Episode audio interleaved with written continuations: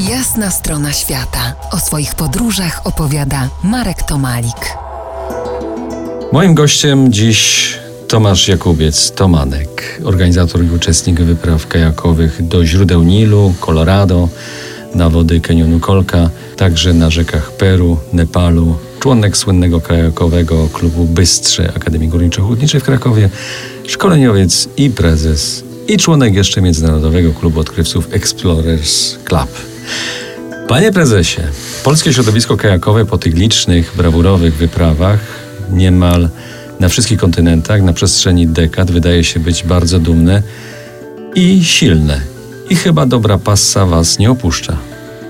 No i przez te już ponad 45 lat funkcjonowania klubu, z którego się wywodzę, te takie podstawowe założenia i fundamenty, które powstały w momencie, kiedy klub powstawał, no, są aktywne i aktualne do dnia dzisiejszego. Jest, są kolejne pokolenia młodych ludzi, którzy przychodzą, których się zaszczepia tą pasję kajakową i przejmują pałeczkę, prowadzą klub, organizują swoje przedsięwzięcia. A chcą pływać w porównaniu tak z tym, co było 10 lat temu, 20? No, chcą, chcą i pływają.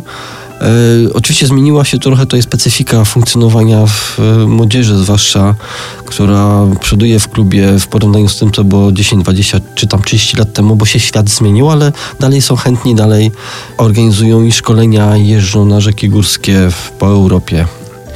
Narobiliście hałasu kajakami po świecie, ale powiedz nam, gdzie w Polsce najlepiej zanurzyć wiosło?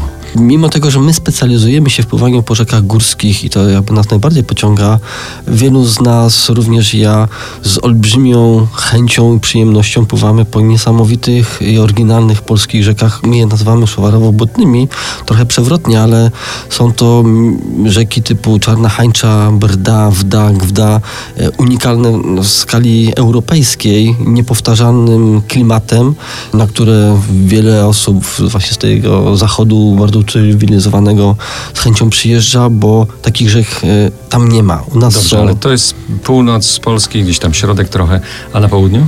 Na południu, bardzo blisko stąd, rzeka Nida, e, rzeka Pilica, troszkę dalej.